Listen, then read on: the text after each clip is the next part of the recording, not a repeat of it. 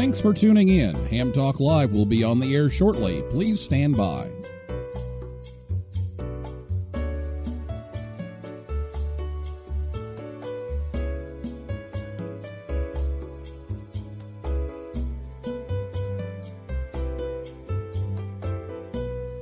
Thanks for tuning in. Ham Talk Live will be on the air shortly. Please stand by.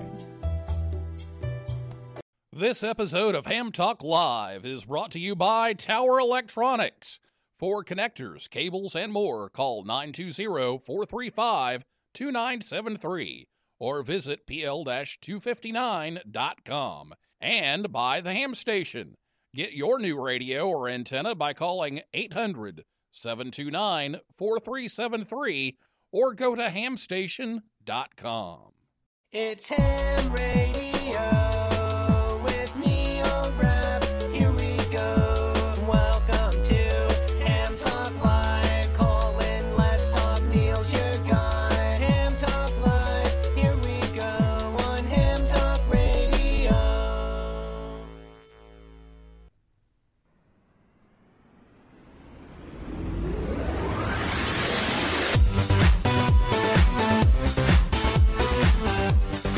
Hey, good evening, everyone. This is Ham Talk Live, episode number 16.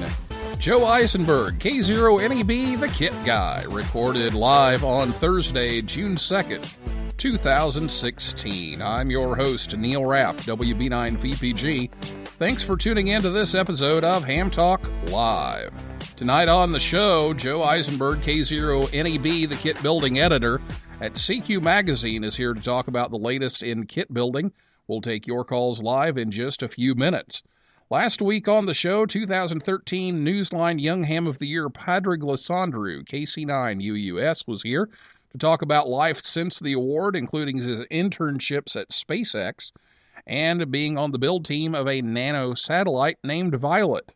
If you missed the show, you can download it at any time at hamtalklive.com or on Spreaker, iTunes, Stitcher, SoundCloud, Google Play, TuneIn, or YouTube. Um, if you missed the Ham Talk Live shirt sale, that ended a couple of days ago. Uh, but we will do a second order later on in the summer, so uh, feel free to check back on our Facebook page, Facebook page or Twitter feed uh, or the website. But I do have a few remaining from the staff order, so um, I don't have all the sizes and all the um, uh, different ones, but I do have a few. So if you want, you can message me and um, see if I have the one that you want. Otherwise, we'll be doing uh, another order later on in the summer. After the second commercial break, be ready to call in with your kit questions. You can call us on Skype at the username Hamtalk Live or by telephone. The number is 812 NET HAM 1. That's 812 638 4261. And you can also send a question via Twitter. Our Twitter handle is at Hamtalk Live. Next, Joe Eisenberg, K0NEB, right after this word from the ham station, right here on Ham Talk Live. This episode of Ham Talk Live is brought to you by The Ham Station. For 35 years, The Ham Station has brought new and used radios, antennas, accessories, and equipment to the amateur radio community. Give Jeff or Dan a call at 1 800 729 4373 or order online at hamstation.com. Hamstation carries all the major brands like ICOM, Yaesu, and Kenwood. Shop from a wide selection of radio scanners, MFJ accessories, Heil Sound products, Mirage and Ameritron amplifiers, Cushcraft antennas, and more. Easy online shopping and fast shipping are waiting for you at hamstation.com or call 1 800 729 4373. The Ham Station, proud to sponsor this episode of Ham Talk Live. Five out of four people have trouble with fractions. Now, here's Neil Rapp with more Ham Talk Live.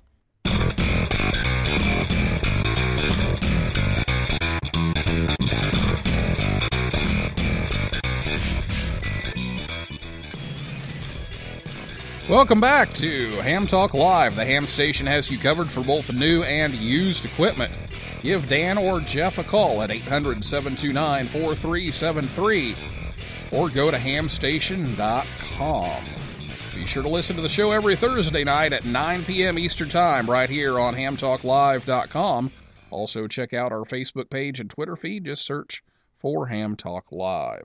Joe Eisenberg, K0NEB, is an expert in kit building. He's the longtime kit building editor at CQ Magazine and often makes presentations and offers kit builds at Hamfest conventions and club meetings, including the Dayton Hamvention and the Huntsville Hamfest. Joe started ham radio at age 14 and has been licensed since 1969.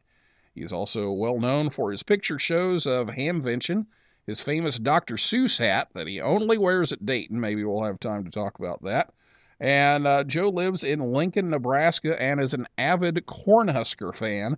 He works in the IT industry for his day job. But Joe, thanks so much for being on Ham Talk Live tonight. Well, good evening, Neil, and uh, hello from Lincoln, Nebraska. Yeah, it was great to see you at Hamvention uh, for for just a, a minute or so, but uh, maybe we'll we'll talk about uh, some Hamvention stuff a little later yeah. on. And I, I got to see you when you were five years old at the Kenwood booth. Yeah, I, I was actually telling um, Joel over at the, the Kenwood booth about that. Um, that uh, that was the, the place where I was when I was uh, a little kid signing QSL cards and everything. So, in fact, I remember you've, them you've giving you me... a, a 520. yeah, I found the receipt for that the other day. Uh, and uh, my mom had passed away here a couple months ago, and uh, um, I um, well, not a couple months ago, a month ago or so. Uh, anyway, I, we were going through some stuff and found the, the receipt for the 520 that they uh, they wrote no charge on. It, it was pretty cool. So what's uh, what's the, the the new stuff going on in kit building? What's the latest going on in kit building these days? Well, there's there's a lot of kits coming from a lot of sources. Now, of course, you know in the early '90s when Heathkit went out, uh, they were the biggest source of kits, and the one that had the most kits in terms of numbers of kits was Ramsey Electronics uh, from that point on.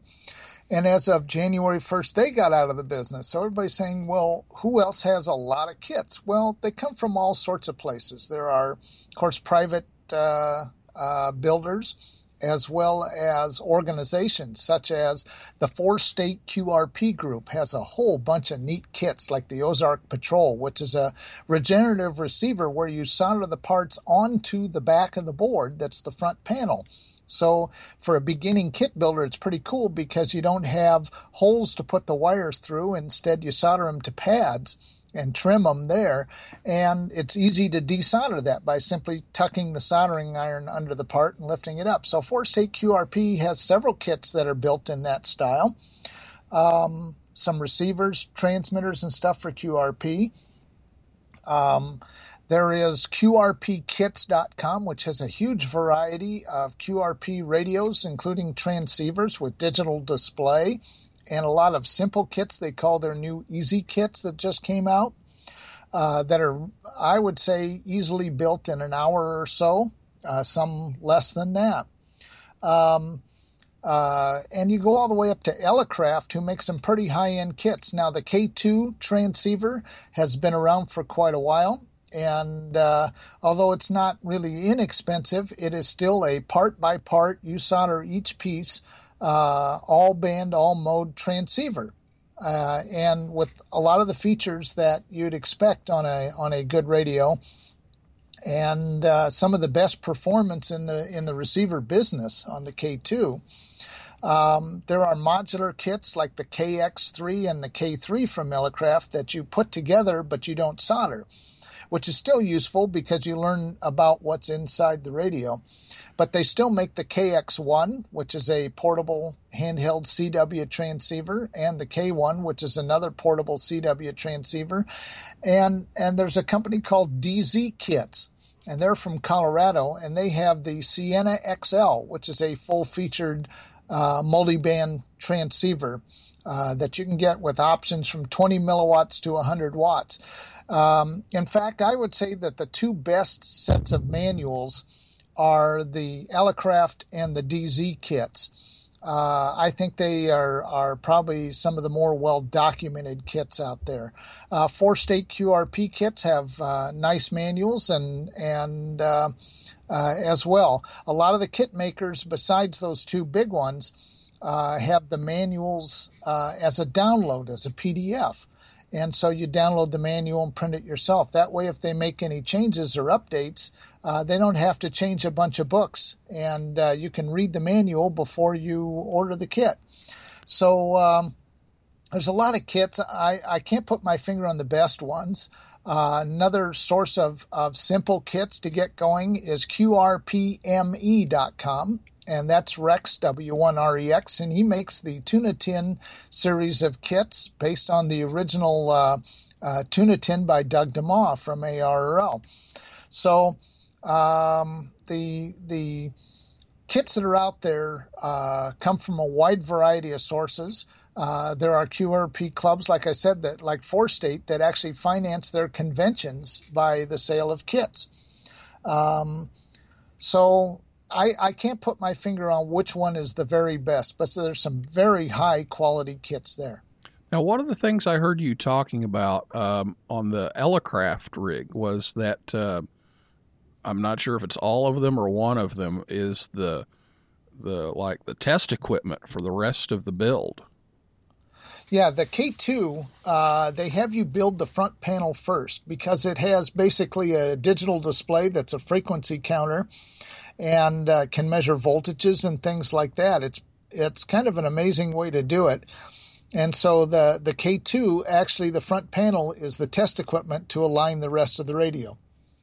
Yeah, that, that sounded uh, like a really uh, cool idea. And of course, documentation is, like you said, is is always uh, a real valuable uh, thing. And you know, when I was growing up building the the Morse code keyer, um, and I think I actually built a cruise control, if I remember right, that from Heathkit. Um, th- you know, those Heathkit manuals were just always fabulous, but they always would have that sheet, you know, of changes, and then Yeah, you know sometimes two or addendums. three, Yes. and so you had to make sure that you you you know you hit those um, corrections to the manual, but they always did have very clear directions, and uh, it made it really easy to uh, to build. Um, so those are some of the best uh, kits out there. What would you for transceivers? What would you um, suggest for um, beginners that are just kind of learning, like maybe a clock kit or you know something simple, just to start identifying parts and, and start to to learn, you know, which way a diode goes in and that kind of thing. What would you uh, say would be the best ones for that? Well, there's all sorts of simple ones out there. Um, uh, I would say uh, some of the kits from QRP guys are real simple. They're like a CW keyer and paddle. Uh, and from Rex, uh, W1REX, he has one called the uh, Little Squall, which is kind of a, a fancier version of the Pixie, which is a CW transceiver, very simple. Uh, and the circuit board is labeled with all the different stages on it. So you not only put the parts on the board, but you know what stage those parts belong to. So you learn radio along with it. So that would be a good one, the little squall. Uh, there's a company called, um, well, I'm trying to remember the exact name, but their webpage is vakits.com, vakits.com. And they have things uh, like a crystal tester and crystal oscillator and uh, a lot of uh, things that like flashlights and sequence and things like that with LEDs. That's probably a really good choice for um, a beginner that just wants to solder parts on a board and make something work. Uh, the Chinese Pixie also comes to mind because uh, those cost around four dollars, and it's a great club buy. And uh, it's a simple 40 meter CW transceiver that shouldn't take more than about an hour and a half or two hours for a beginning builder to put together. Excellent. Those sound like some uh, some great choices. Now you mentioned um, you know some of the kit makers going uh, out of the business, like uh, Electronic Rainbow and, and Ramsey. And one of my favorites uh, from Ramsey was the the old radar zapper. um, where when radar detectors were big, you could build this little CW transmitter that was up in the five gigahertz range. I think it was. It was actually 10 gigahertz. 10 and it- gigahertz, And, it yeah. looked like a garage door opener. Yeah, and I still ha- I still have mine. I, I still have that. Um, Well, I, I had one and I called it my tractor beam because if somebody zapped around me and I saw a detector on their dash, I'd push that button and it was like a tractor beam. You could pull him back. yeah, and they even in the instructions had this game that you got, you know, two points for brake lights and five points if they pulled over, and that was But uh, that was really about good. microwave diodes and, and microwave circuits. So uh, it had its use, and you could. Uh, it actually had a legitimate use, and that was uh, testing those kind of receivers as well as uh, uh, automatic door openers would work with that as well. Yeah, that was a really cool kit, and and so Ramsey's gotten out of those kits, but um, Joe just Yeah. gave you some good uh, good places to find some now of those you can kits. still get some of the Ramsey kits. Uh, they're still available on Amazon.com, and you just uh, search for Ramsey Electronics or Ramsey kits, and uh, whatever they have left uh, is being sold on Amazon right now. Now, did you ever build the um, the service monitor? Uh, no, I did not. Yeah, they had they had the service monitor that that they would uh, offer in kit form, and um, I can't imagine having that kind of a build, but um, they had it in kit form, so you yes, could they just did. buy it Yeah, that way. I just never uh, decided to take the time to build one of those. yeah, that'd but be a it- I- massive undertaking. But it would have been a great addition to my bench. Yeah, yeah, absolutely. Well, um, I read an article here um, online just uh, a week or two ago uh, about uh, the Shack is back. That Radio Shack has come out of bankruptcy, but they're they're in a very different state. And you know, for a lot of years, my big complaint was, well, all the parts are gone, and you know, it's just radio controlled cars and cell phones and gadgets and stuff, and and it got to the point where you know if i had to go fix the repeater i couldn't just run to radio shack and get the parts anymore. And now they're saying that they're going after the maker market and that um, this guy that, that wrote the opinion piece uh, was saying um, you know good for radio shack and, and hello heathkit where are you? Uh, because heathkit's trying to make a comeback and so, can you comment on that a little bit and and Well, sure. tell us what's Um, going on with that? Actually, it was a little over a year ago when everybody was making raids on Radio Shack stores with all the bargains when they were closing things out. Yeah, I bought four hundred dollars worth of parts at a Radio Shack that was going out in Greenwood for thirty one dollars. Yeah, and I that, got. that's my part collection at school.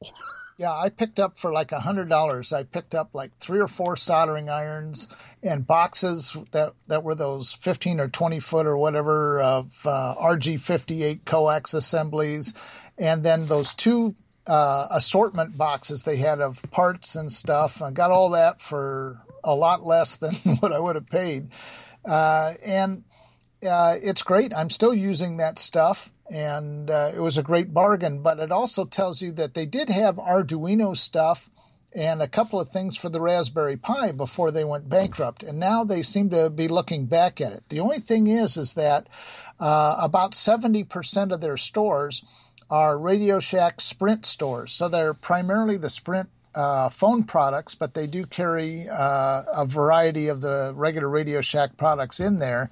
Uh, but it's much smaller variety of stuff than than you used to see before. And then there are a handful of stores that are traditional Radio Shack that I don't know if they even have the cell phones in them anymore. Uh, that are more traditional Radio Shacks. Here in Lincoln, we have just one of each. Uh, the the phone one and the regular one. And I have not been in there lately uh, to take a look again. Uh, I was there about six months ago, though. And like I said, the traditional one was still pretty traditional, but it just didn't have as many merchandise items as they used to have. Uh, but they were carrying more stuff that was aimed at Arduino and Raspberry Pi users. Um, Heathkit uh, has reconstituted itself. Somebody actually bought the rights to the copyrights uh, on the original uh, intellectual property and the logo and so forth. And he's out in Silicon Valley. And so far, he's come out with a uh, TRF AM radio kit, which sells for $149.95. So it's $150 for a relatively simple AM radio. And he has two versions one that you solder and one that you don't. And then he has a version of what's called the Ventenna. Uh, they don't call it that, but it, it's a uh, 2 meter and 440 antenna that clamps to your vent on your house. So you can have an outside VHF UHF antenna that meets uh, uh, neighborhood restrictions. And that's also $150. And so that's the only two real new products I've seen, other than some replacement assemblies and upgrade boards for certain hi fi equipment that uh, Radio Shack came out with years ago. Uh, not Radio Shack, uh, Heathkit did, as well as a replacement set of cups for their anemometer and things like that. Yeah, I I, I, I want to say it was a cruise control that I built for some for for somebody actually um, when I was a kid. You know, there was just an unlimited number of, of kits that they had, and um, so it'll be interesting to see. Uh, Yeah, I had You a know, if friend this guy, uh, comes with that. ago. oh wow, yeah, it'll be interesting to see if they uh, if they revive, you know, a lot more than just those two. So, well, we'll we'll have to keep an eye on that and, and see how that goes. Well, it's time to take our final break. Uh, we'll be back to take your calls for Joe Eisenberg, K0NEB, E right after this message from Tower Electronics. This episode of Ham Talk Live is brought to you by Tower Electronics. Tower Electronics has been the Ham's dime store since 1978, bringing connectors, antennas, cables, and other parts to the world. Scott and Jill travel the country bringing their store to you at Hamfest, but you can also order online at pl-259.com or by calling 920-435-2973. Stock up on those supplies like PL259 and N connectors, audio cables, mobile antennas, and ham sticks. Their silver plated N connectors are even in use on the International Space Station. Tower Electronics is a dealer for MFJ, Comet, Daiwa, OPEK, Workman, and Hampro Technologies. Tower Electronics online at pl-259.com, proud to sponsor this episode of Ham Talk Live. Ham Talk Live with Neil Rapp. My shack are yours.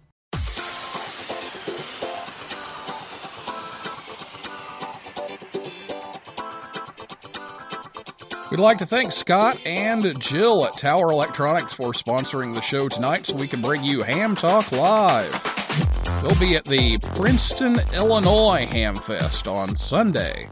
And next week they'll be in Newberry, Michigan. Call 920 435 2973 or visit their website at pl-259.com. And they have all kinds of stuff for kit builders, right, Joe? Yes, they do. In fact, uh, I always tell kit builders to always have on hand plugs, jacks, connectors, power supplies, um, uh, all the things you need when you get a kit done to plug it into the outside world. And they have it all. And they are my first go to at a ham fest when I see them there. Uh, they just know to hand me a box and start filling it up because they know that's where I get my plugs, jacks, and connectors. Scott and Jill do a wonderful job at Tower Electronics.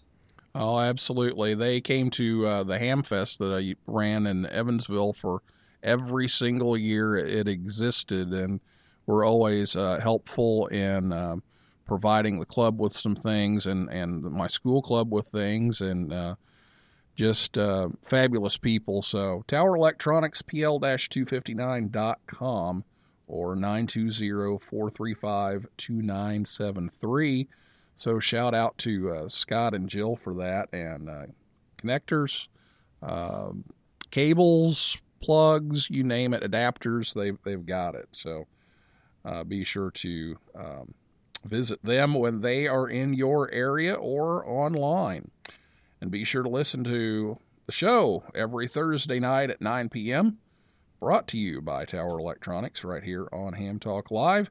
If you missed that show, you can download it um, from the website and most popular podcasting sites. Well, it's time for more of your calls. Uh, so call us. Uh, you can do an audio call on Skype at Ham Talk Live, um, or you can call us by the old twisted pair, as they used to call it, the telephone at 812 net ham 1. That's 812 net ham 1 638 4261. You can also tweet us at, at Live and um, let us know what your uh, questions are.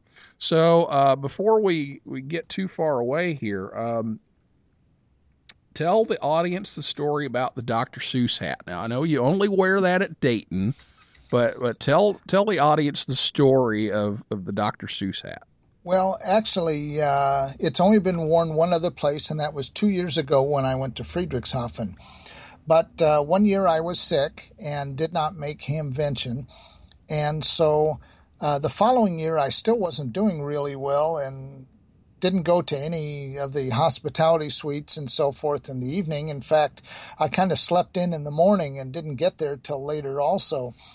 And uh, the second year that I had come back, people were saying, uh, you know, I missed you twice in a row. They'd tell me on the air, I missed you two years in a row. And I said, Well, I was gone one, but I had my little red ball cap on. Well, finally, one guy on the air said, Well, maybe you need a bigger hat so I can see you in the crowd because I don't want to miss seeing you.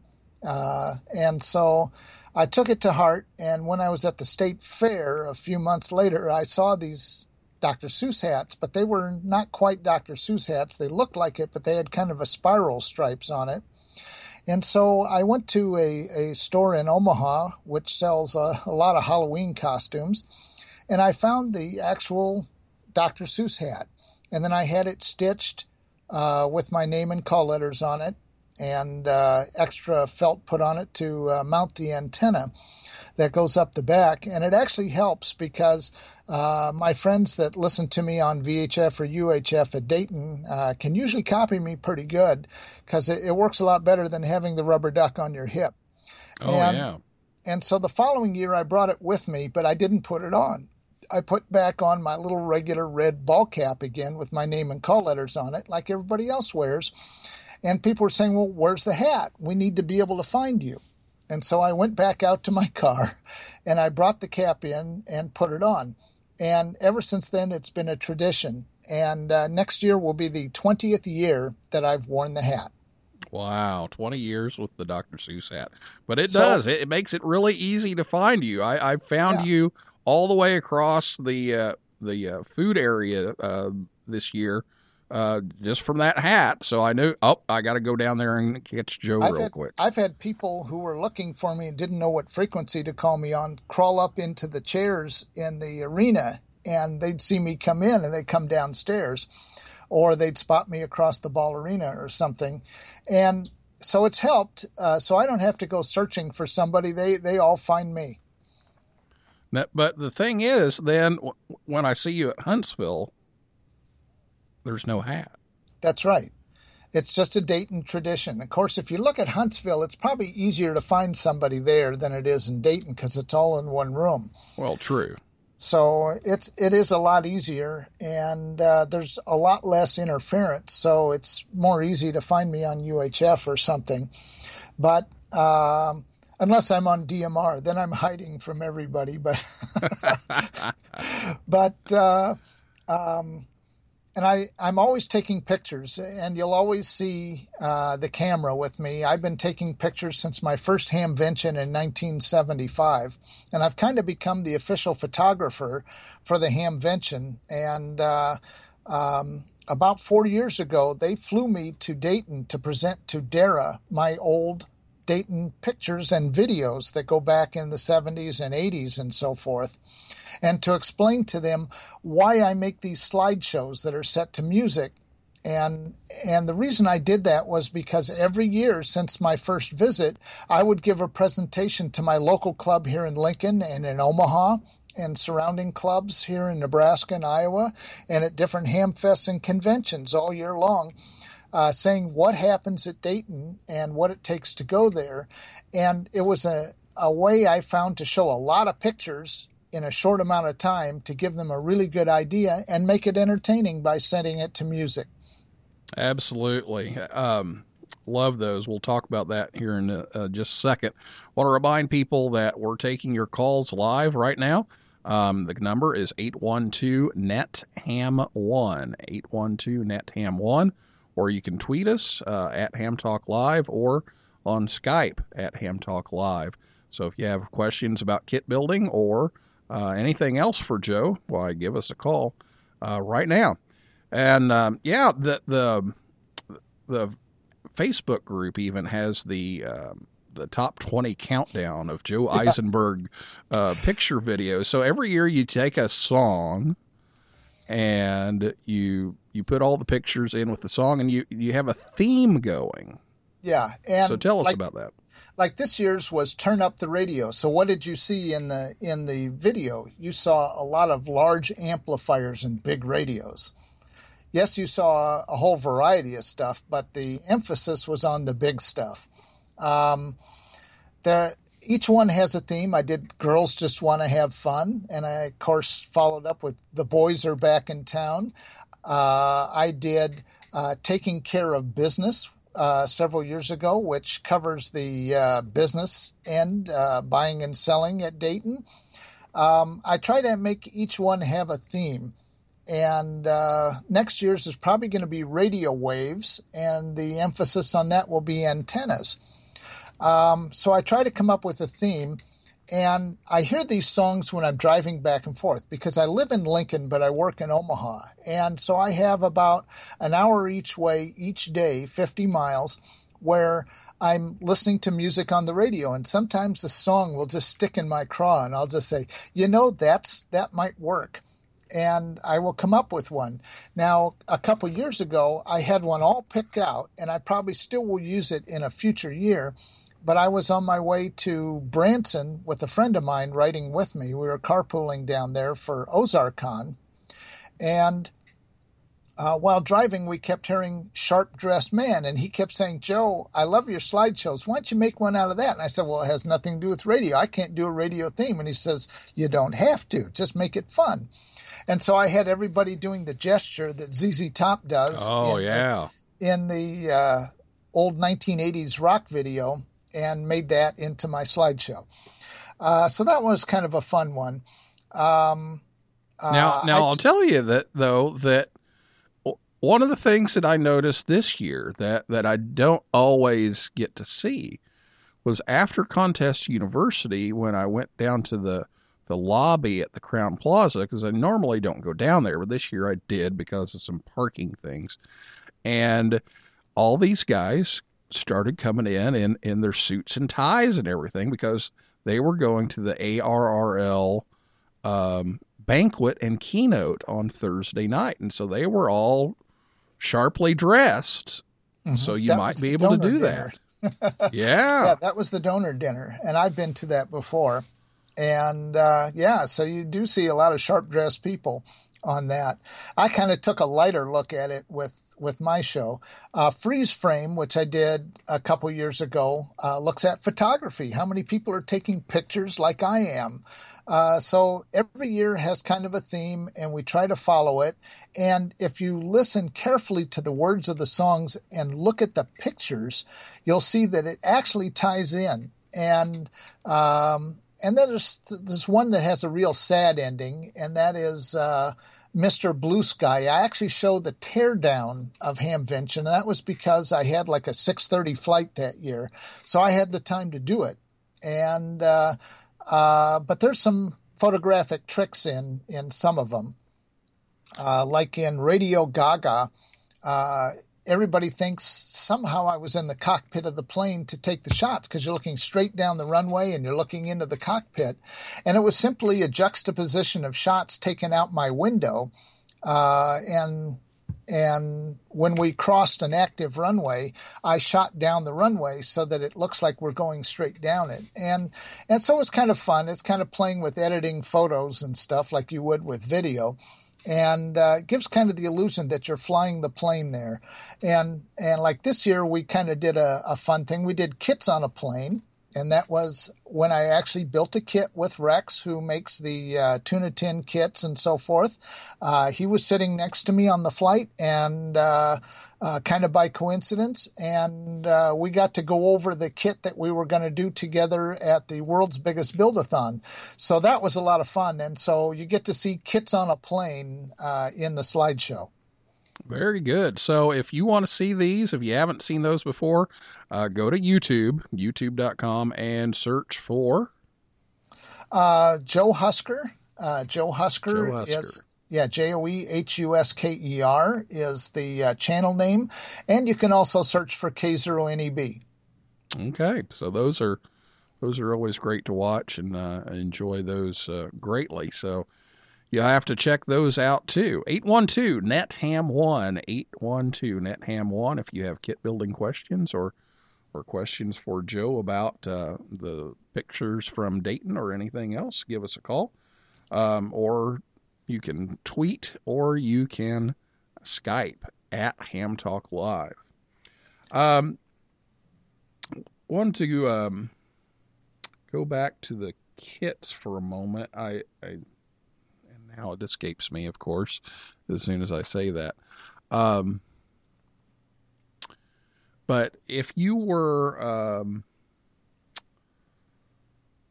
looking at uh, a kit to do for a, a large group, like you said, the the world's biggest uh, build-a-thon, um, what would you suggest for for something like that? Uh, simplicity is best. Obviously, when you have a larger number of builders, you want to make it as simple as you can, and yet entertaining and and have a at least a variety of components like an IC and a couple of transistors and a few resistors and a few caps, so that they get an idea of how to handle each different kind of part. Because you want at least one of each of the major groups of components. So uh, I would look at that when you're choosing a kit because you don't want to make it too hard, like having to wind a toroid or something, unless you have plenty of time, like an all day kit build. Uh, there's a kit that's uh, relatively simple to put together, but it takes some preparation to do it as a group. And that is, uh, and I can't remember who puts it out, but it is a uh, direction finding kit.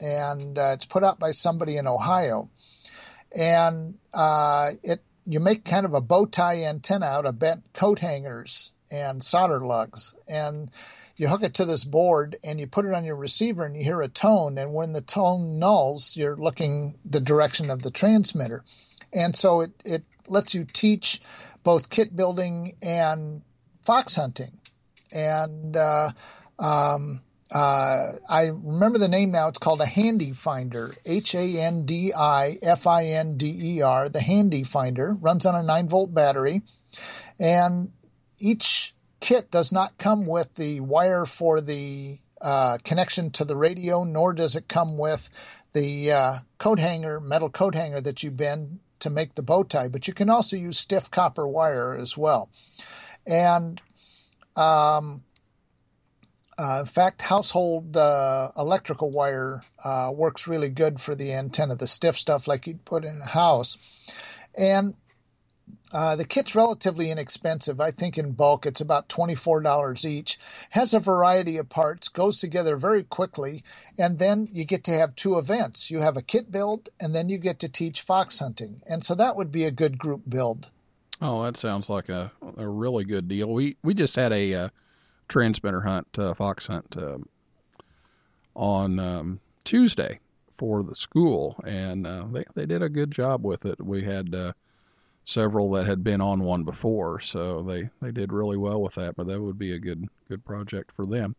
Um, I remembered what I was going to talk about uh, before the show. We were talking about the old um, spring kits where you would take a wire and and bend a spring and put it in inside of one of the springs to to connect it. Like I had the uh, Radio Shack 150 and one kit, and uh, you said that you started out on something similar when you were Yeah, it was- seven. Yeah, it was. Uh, I was nine years old, and it was a forty and one kit, and It had a it was a little more difficult type spring terminal and some Fahnestock clips and things like that. But they would have all the parts in there and labeled, and then you would just plug the wires in um, so that you could connect and disconnect pretty easily. And then I know they, they started coming out with these snap kits. Yeah, they're where modular. the, the things yeah would just snap together so so what's compare and contrast those uh, and what you think of those and, and are those spring kits still made by anybody Yes, they are. I think Elenco, L E N C O, uh, makes some of those, and they're good um, if they allow you to make more than one item. They have several that only make one thing, like an AM/FM radio, which is okay too. But I kind of prefer the ones that let you make several different circuits because then you learn that a component can do more than one thing. And so I would look at Elenco, and I can't remember who else carries those. And I think Radio Shack may still offer them uh, mail order. Ah, okay, very good. Well, I remember, uh, you know, probably seven years old, eight years old, something like that. Uh, we actually needed a circuit to trigger the push to talk on uh, the repeater because something had, had gone out, and, and we actually our repeater was actually a kit. Um, it was one of the uh, Hamtronics. Hamtronics, yeah, yes. it's actually VHF Engineering, but it was Yeah. the the Hamtronics thing with a different name on it. But um, somebody in our, our club had actually built that, and you know everything was great. And then all of a sudden the King circuit went out, and so uh, my 150 and one, I wired it up for the Vox circuit, I think it was, and, and we modified it slightly and and actually had it running the repeater for a week or two um, until we could get everything working. So that, Well, it- you it know, shows the things good you learn stuff. yeah, it shows the things you learn from kit building. And I always tell people that that one of the neat things you can do once you've learned about your kit is add to it, improve on it. You might want to adjust different values to see what they do.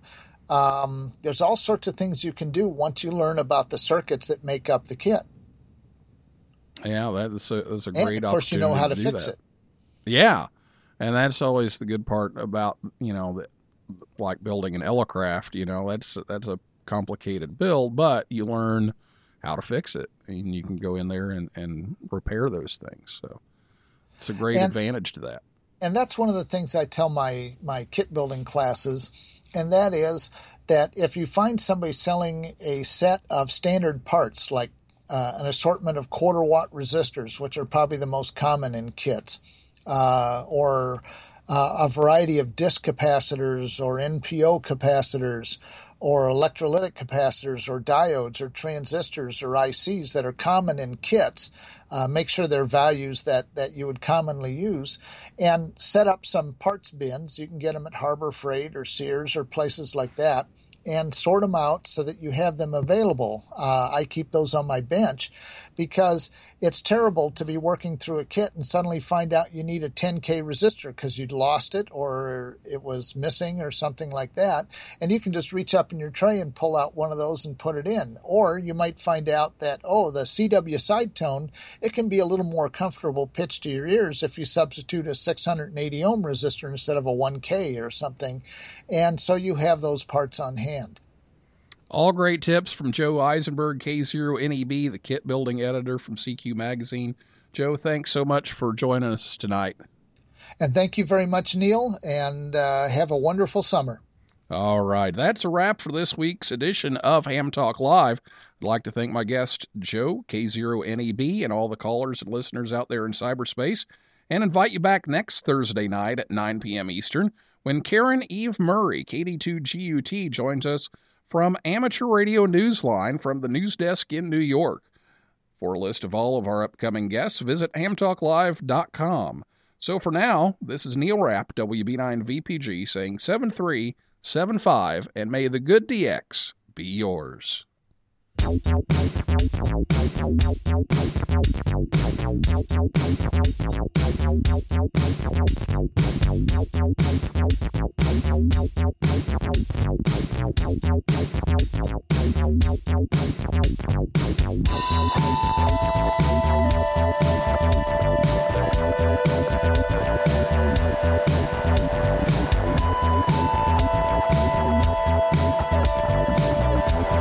Thank 从穷字到穷字这就是穷人的通病